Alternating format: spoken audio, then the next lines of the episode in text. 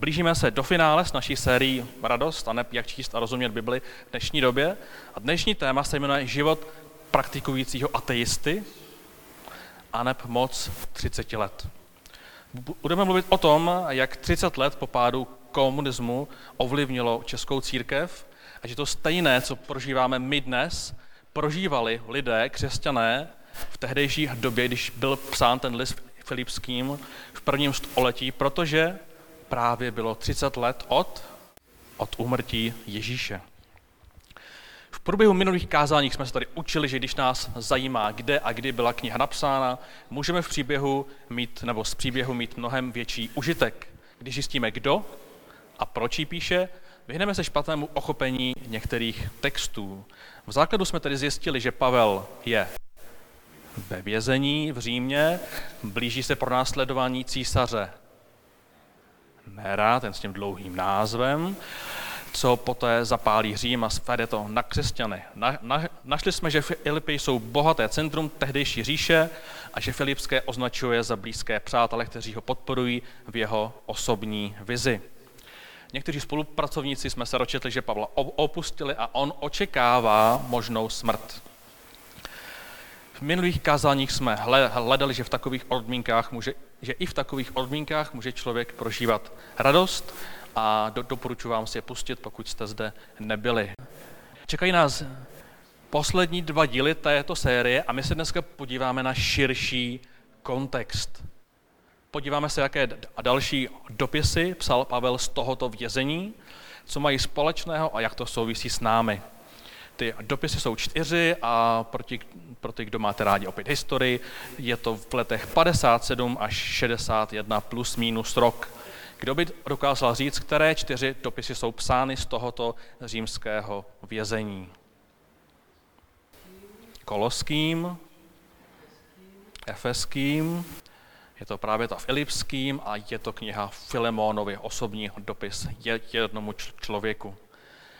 Ty města jsou v současné Urecku a každé to město mělo trošku jinou dynamiku a to všechno můžeme v těch listech najít, ale dnes se nebudeme ptát na otázku, kde.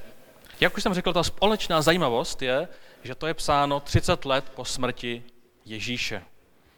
I my letos slavíme 30 let od pádu komunismu, slavíme 30 let od momentu, kdy církev začala svobodně fungovat.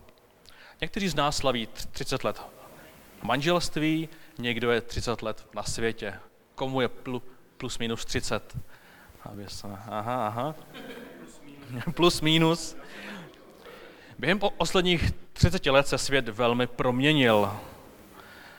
Já když jsem si jako student v roce 96 koupil první telefon Motorola D160, nevím, jestli uvidíme na obrazovce, tak jsem byl velký king, měl jsem své mládežnické podnikání, takhle jsem ten telefon osil u prsou, ten telefon končil u brady a když jsem telefonoval, tak jsem musel vytáhnout anténa, abych chytil signál. Problém v mých 16 letech byl, že nikdo z mých vrstevníků telefonu neměl. Takže jsem neměl komu volat, ale ono to bylo hrozně drahé, to telefonování, takže to ani nevadilo.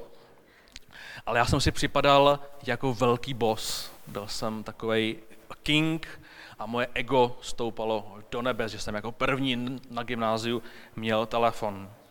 Náš svět se ale rychle mění a dnes bych s tímto telefonem působil jako pitomec, že?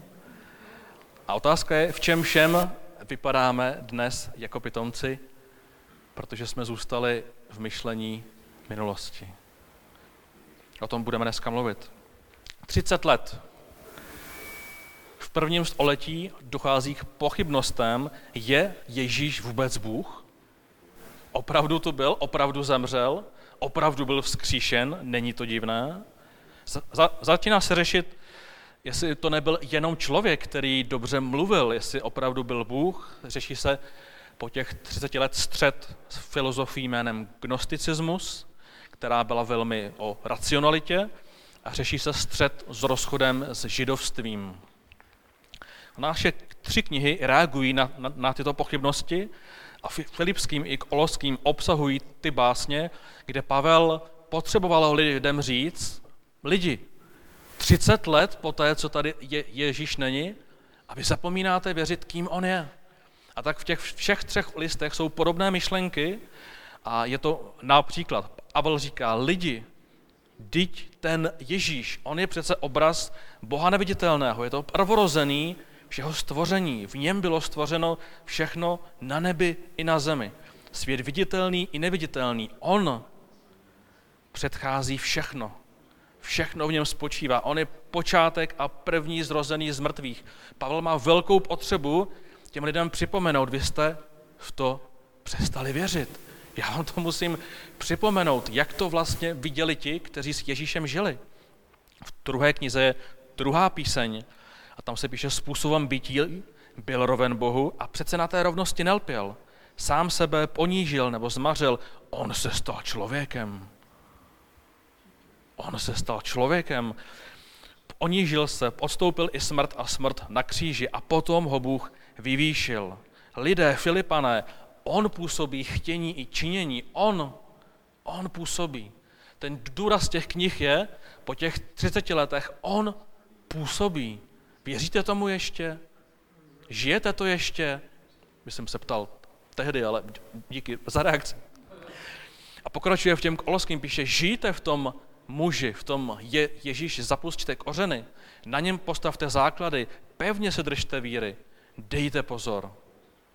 Dejte pozor, aby vás někdo nesvedl prázdným a klamným filozofováním. Ty, ty, ty, ty dopisy dále mluví hodně o budoucím životě. Mluví o vzkříšení. Ukazuje, že Ježíš nebyl jenom člověk a připomíná těm lidem, pamatujte na, na to, že jednou váš život skončí. Ta naděje, kterou on přinesl, není jenom na pár let, ona pokračuje. Pokračuje na jakousi věčnost. Církev měla 30 let. A Pavel cítil velkou potřebu jim dát to čerstvé pochopení, co to vlastně znamená být křesťanem. Těch 30 let po odchodu Ježíše bylo založeno už mnoho církví v celém regionu, od Jeruzaléma až po Řím.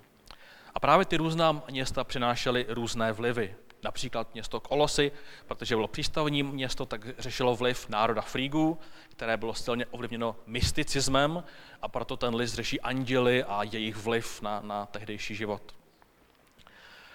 To, co je o, o, ohrožující pro církev, je, že umírají lidé, kteří znali a viděli je, je, Ježíše, přichází druhá a třetí generace. Víte, kdo vydržel z té party nejdéle? Byl to Honzik, byl to Jan, takže pokud se jmenujete Honza, můžete na mě zamávat, tak tu asi budete dlouho, což je prostě ten nesprávný výklad Bible, že? Ale, ale Honza tu byl až, až do snad roku 100, sice se mu nevedlo moc dobře, byl na ostrově ve vyhnanství, ale Honza tu vydržel dlouho, takže mohlo lidem připomínat říkal, já jsem ho viděl. Byly různé vlivy v té první církvi. Otázka je, jaké jsou vlivy na nás. Jaké jsou vlivy na nás, té dnešní církvi? A my si proto po, po, použijeme tady ty krásné váhy, protože budeme mluvit o tom, jaké vlivy v dnešní společnosti zvažují v nás to přesvědčení, a jsme praktikujícím ateistou, anebo tím křesťanem, tak jak to u, u, ukazují listy v tehdejší době. My víme, že čím jsme my ovlivněni, tak je to určitě známým českým pohanstvím, i naše pohádky a teďka byl natočený ten Hasterman. Pořád se k tomu vra, vra, vracíme. Dneska je obnova kultu pohanství, lidé ančí v lese a, a zapalují různé, různé psošky.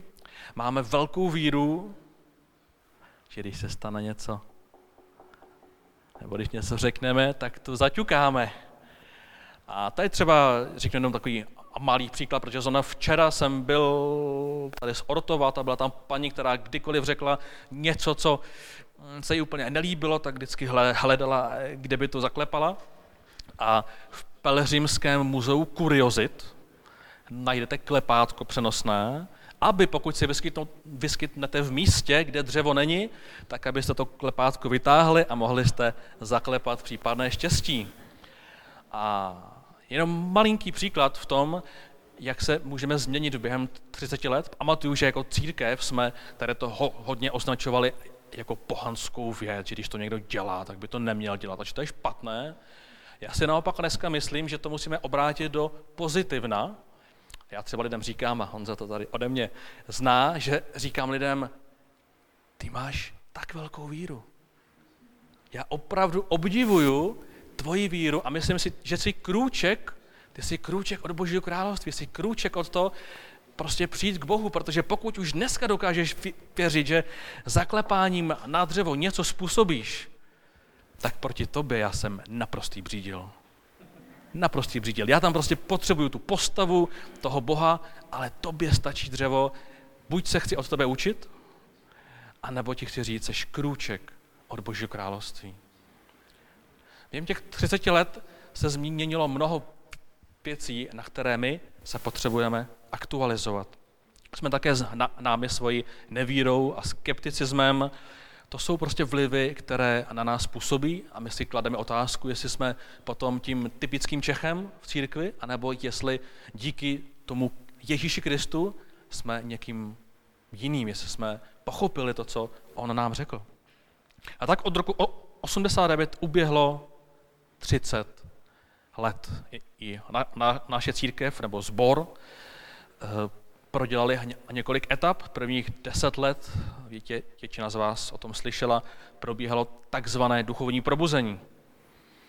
Já sám ho nezažil, ale mno, mnozí vypráví, že Češi byli tak hladoví po čemkoliv, co v sobě mělo svobodu, naději nebo něco nadpřirozeného, že byli ochotni se scházet na stadionech. Potkal jsem mnoho lidí, kteří dneska v církvi nejsou a říkali, jo, jo, jo, taky jsem tam býval a taky jsem viděl ty tehdejší zázraky. A Bůh tenkrát nadpřirozeně jednal a lidé očekávali, že to bude na pořád. Stejný život a stejné očekávání vidíme na počátku, když Ježíš odešel a v knize Skutků čteme v druhé kapitole, že, že lidé pro, prožívali to stejné. Každého dne byli v chrámu, lámali chléb, dělili se starosti upřímným srdcem, chválili Boha a byli lidem tak milí, že Bůh k jejich společenství denně přidával a během několika měsíců měla tehdejší církev pět tisíc lidí. Pět tisíc lidí. Ty začátky jsou si vždycky v něčem podobné. I, i manželství, když jsme říkali, že někdo slaví 30 let v manželství, i, i, i manželství na počátku je krásné, vzrušující, plné důvěry či časté sexuality. Nebo naše vize. A naše vize v mládí, touha něco změnit ve společnosti, něco vybudovat. Víra, vztah i osobní vize potřebují však neustálou aktualizaci. Onu atmosféru té první církve, o které se často mluví a káže, tu by jsme chtěli, tu atmosféru z té druhé kapitoly knihy skutků, ona v těch epištolách už neexistovala. Po 30 letech, když čteme, co ty lidé psali, tahle atmosféra už neexistovala. Apoštol Pavel píše o tom, co je to vlastně církev, jak by měla fungovat, píše o strukturách a, a o prostě, jak přemýšlet no, nově. A Pavel si uvědomoval, potřebujeme aktualizovat své smýšlení, jinak zanikneme. Když se já podívám osobně do českých firm a někteří z vás tam mě inspirovali, protože někteří studenti, kteří někteří od jsou, našli poprvé práci v českém prostředí a, a tak mi vyprávěli, takhle to u nás funguje. A mně připadá, že v tom prostředí českých firm jsme se jako národ za 30 let jen velmi málo změnili. Můžeme mluvit o školství, zdravotnictví a přirovnám-li naši transformaci k situaci, kdy židé odešli z Egypta, Znáte příběh s Mojžíšem, kdy židé odešli z Egypta jako otroci, i oni měli vstoupit do nové životní etapy, i oni se měli v mysli aktualizovat a jim to trvalo, jak dlouho? Trvalo jen to 40 let. Když vidím, že u nás jako motivace neustále funguje ten takzvaný cukr a byč, To znamená, když budeš hodný, když budeš hodně, hodně, hodně, hodně hodný, možná dostaneš prémii, možná dostaneš odměnu, ale my víme, že ji asi nedostaneš, protože my víme, že uděláš chybičku. Na mnoha místech to pořád tak to funguje a někteří z vás, mladých lidí, jste mi to znova potvrdili, že neudělat tu chybičku je v podstatě srovná zázraku a díky kamerovým systémům my si tě pohlídáme tak moc dobře, že nás jen tak neobalamotíš, že se ti dařilo dobře. My, my tě sledujeme, my tě vidíme. A přestože žijeme v Evropě, kde v západním světě už po desetiletí, už po, de, po desetiletí tento princip, pra, jak fungovat v dnešním pracovním prostředí, funguje úplně jinak, a proto naši mladí mají tendenci utíkat z České republiky, protože říkají, v té nemocnici v Anglii, v té firmě v Německu, tam to funguje úplně jinak. Přestože už jsme 30 let od toho momentu, tak jakoby nám to pořád nestačilo. Jak se tedy Pavel vypořádá s napětím, že lidé pochybují? On se z toho každý musí s tím vypořádat nějak jinak. Ta víra, to manželství, je ta naše osobní vize, všechno potřebuje projít nějakou aktualizací a, a my se podíváme, jak se s tím vypořádává Pavel. Do, do, dokázali byste si vzpomenout, co tyto tři knihy mají společné? Efeským, Koloským a Filipským mají něco, co žádné jiné dopisy nemají, právě proto, že Pavel reaguje na tuto velkou obavu.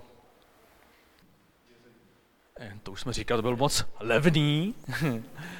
ano, jsou vězení, ale ty tři knihy v první kapitole všechny mají, Pavel říká, modlím se. Modlím se, aby. On si uvědomuje, že, že lidi už toho hodně ví, ale ztrácejí tu zkušenost, ztrácejí to přesvědčení a ty jeho modlitby jsou takové energické, takové přepozitivnělé a my si je přečteme. V Efeským se píše, prosím Boha, aby vám dal plné a jasné pochopení Kristova významu, dosahu jeho díla pro vás. Modlím se, aby ve vašem srdci zazářil odlesk slavné budoucnosti, k níž jste pozváni. Modlím se, abyste si uvědomili, jak fantastického bohatství se stáváte podílníky. Uvědomte si, vše, co patří Bohu, je i vaše. To je takové velmi pozitivní vyznání. Uvědomte si. Oloským píše, modlím se, abyste se vší moudrostí a duchovním pochopením poznali jeho vůli. Tak, bu, tak budete svým životem dělat Bohu čest, stále se mu líbit a ponesete výsledky neboli ovoce dobrých skutků. Budete růst v tom poznání, nabudete síly k trpělivosti a radostné vytrvalosti. Kdo by spojil slovo radost a vytrvalost? On říká, výsledkem vztahu s Bohem jsou praktické důsledky ve vašem životě. A Filipský dodává, za to se modlím, aby se vaše láska víc a víc rozhojňovala, s ní poznání a hluboká vnímavost. Abyste poznali, na čem záleží, byli rizí a bez úhoní. Jakoby Pavel říkal, už toho tolik víte, ale k ničemu vám to není. Máte mnoho poznatků, mnoho vědomostí, ale vaše zkušenost vám uniká, zkušenost víry, to propojení s Bohem vám uniká. A samozřejmě i naše vztahy, i naše podnikání, i tam, kde trávíme nejvíce času, i tam potřebujeme neustále čerstvý vítr. Pro tu víru však Pavel nabízí tuto aktualizaci. Vy potřebujete čerstvou zkušenost. Už jste možná 30 let v té víře, už možná 30 let znáte Ježíše ale vám chybí čerstvá zkušenost. A proto na základ těch vyučovacích listů on píše tuto modlitbu. A dostáváme se k, na, k názvu Život praktikujícího ateisty. Začíná být dnes běžné, že protože nemáme čerstvé příběhy s Bohem, kazatelé i, i my samotní když chceme říct něco o tom, co Bůh dělá a jak přemýšlí, tak používáme, tak používáme příběhy staré 20 a někdo i 30 let.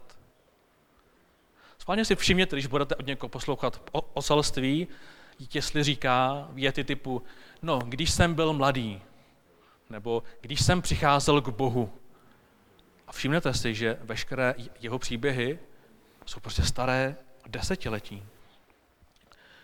Zkusil bych to ukázat na, na, textu, na textu písně, kdy jsme kdy tady Béďa na závěr vytvořil určitý moment stišení a zamyšlení a tam bylo, že Bůh je svatý a Bůh je všemohoucí. Praktikující ateista s radostí vyzná, jo, jo, jo, Bůh je svatý, ale je pravda, že můj život za, za deset let nikam ne, neposunul. Ale vyzná, že je svatý. Praktikující ateista říká, jo, Bůh je všemohoucí, jo, je to tak, v Bibli to vidím, ale upřímně, deset let jsem nic neprožil. Deset let nemám příběh, který by to, který by to potvrdil. A tak praktikující ateista může být klidně vedoucí chval. Měl jsem na Klisfestu člověka, který byl v jednom městě vedoucí kapely, vedl lidi k Bohu. A po šesti letech, co to dělal, tak nám přiznal, že vlastně nikdy nečekal, že by Bůh něco udělal. On se naučil tu hudbu, ty písně, pracovat s lidmi, ale neměl to očekávání, že Bůh bude něco dělat. A tak takový člověk může dělat různé projekty, vést děti, mít pohrát, ale nečeká, že Bůh něco udělá. Chodí na bohoslužbu, ale nečeká, že by se tu mohlo něco stát. A pokud se to stane, tak je velmi, velmi překvapený. A tak si představuju toho Pavla, který vnímá tady tu realitu, že lidi už chodí tak jako z povinnosti a říká si, co s tím? co? Je, jak ty dopisy teďka, co tam dám?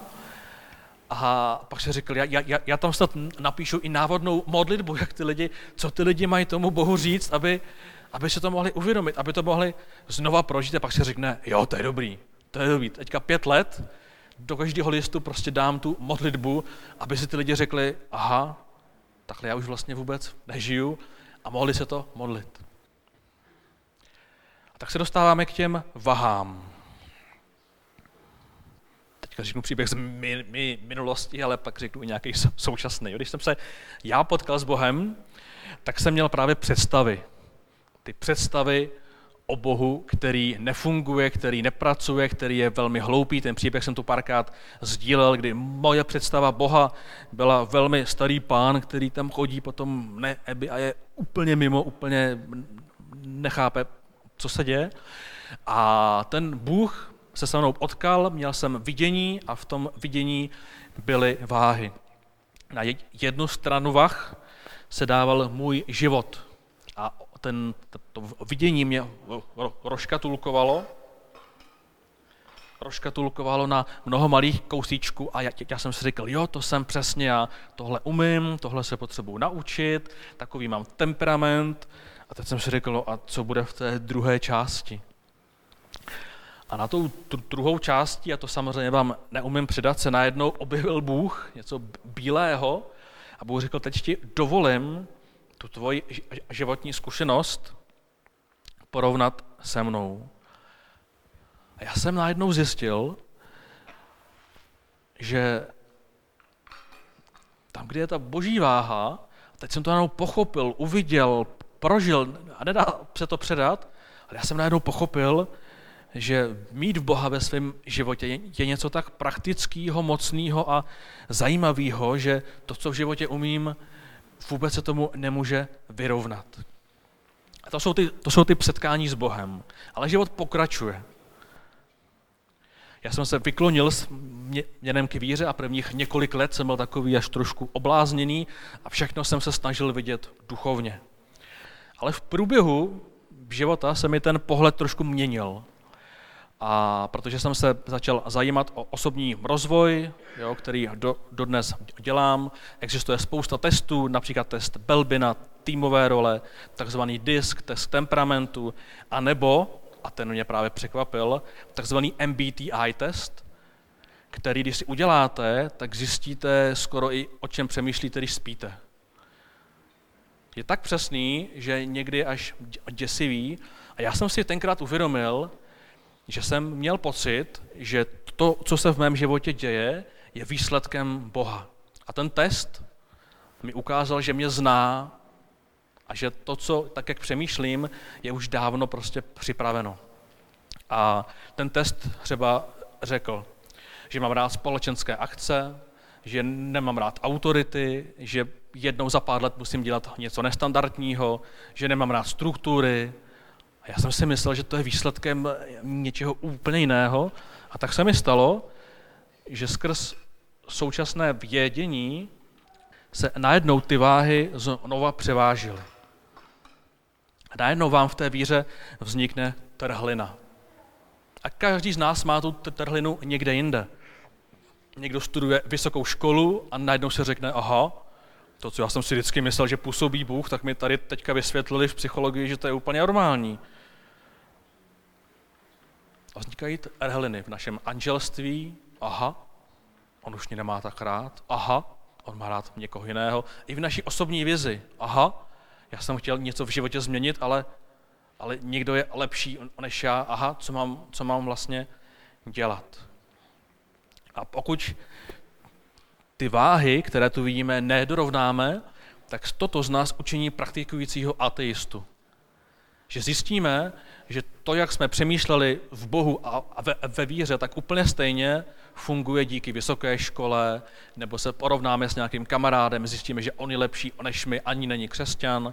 A v tom anželství a v té osobní vizi to funguje stejně. S někým se srovnáme a naše přesvědčení najednou padá dolů. A protože to Pavel viděl a, za, a zažil a říkal si, jejda mane, my žijeme v církvi po těch 30 letech, kde lidi ví, že je Bůh, ale ztratili to přesvědčení, ztratili tu zkušenost a tak píšete listy a říká, uvědomte si, poznejte to fantastické bohatství. Poznejte tu fantastickou lásku, která roste, vnímavost, tu schopnost poznat, na čem záleží v každém věku, v každé situaci.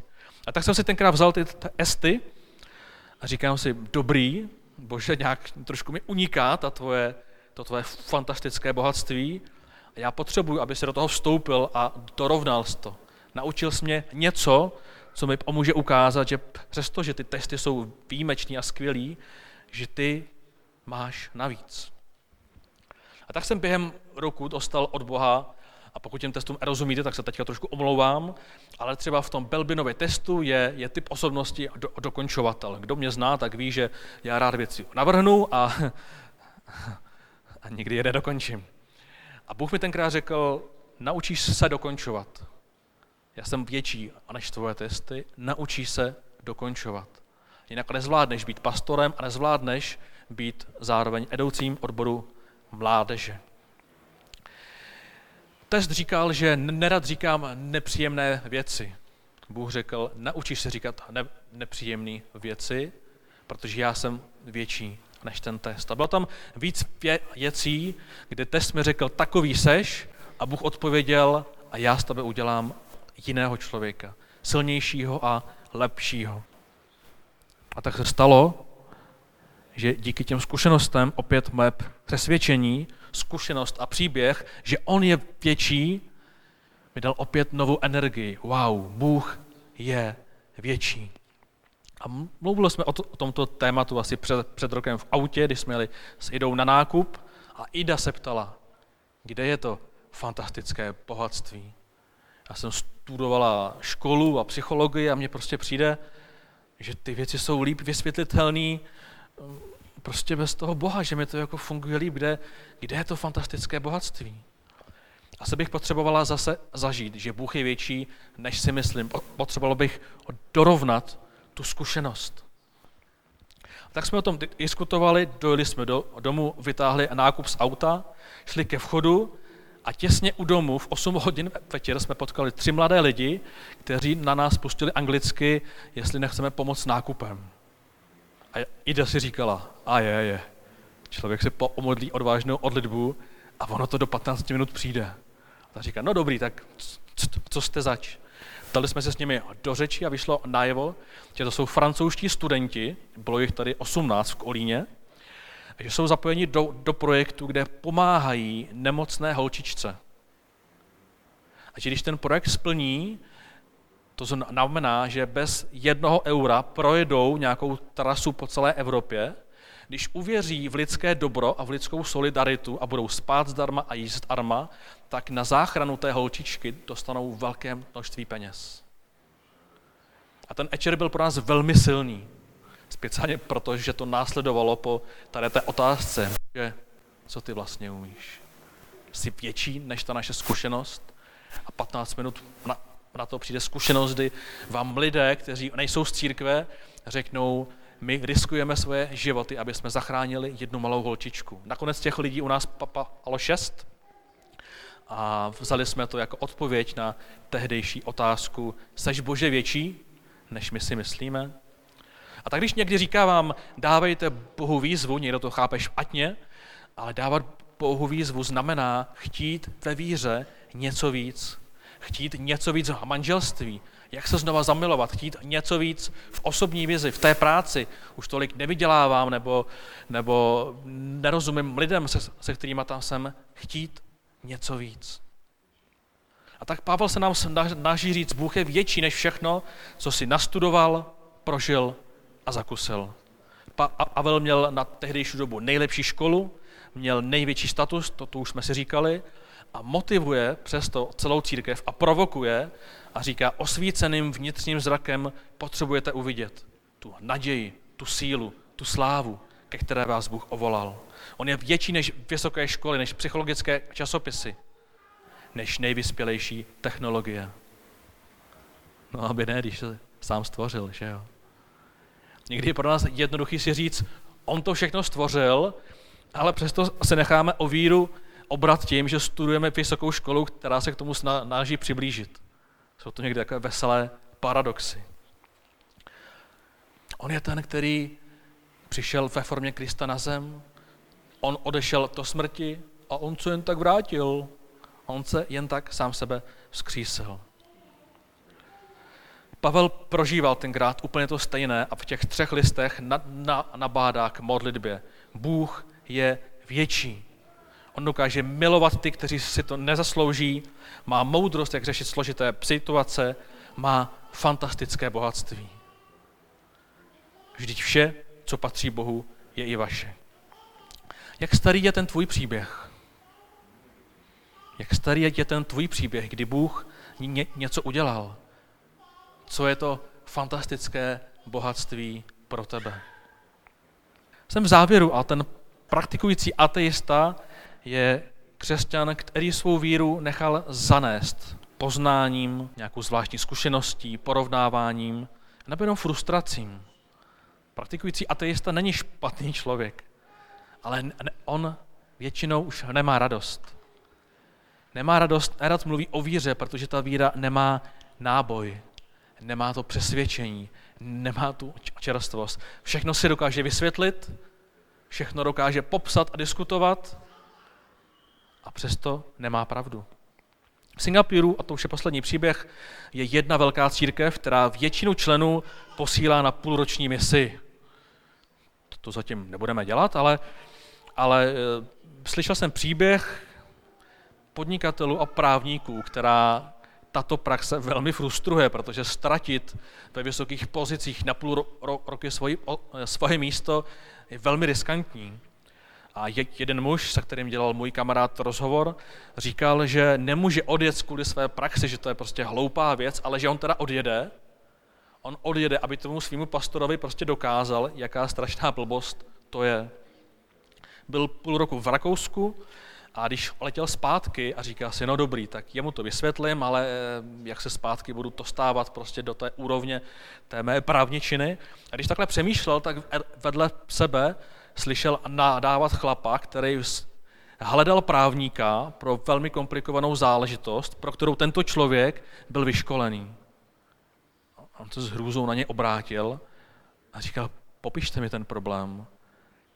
A zjistil, že ještě než přijel domů, tak měl velkého klienta, který mu dal v té právnické praxi práci na dalších několik let. A tak přijel do domu a řekl pastorovi, ono to fakt funguje.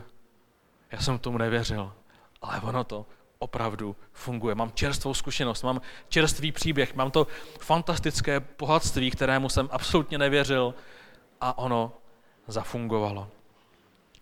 Bůh je větší než pravidla v mé práci. Na, konci vyznal.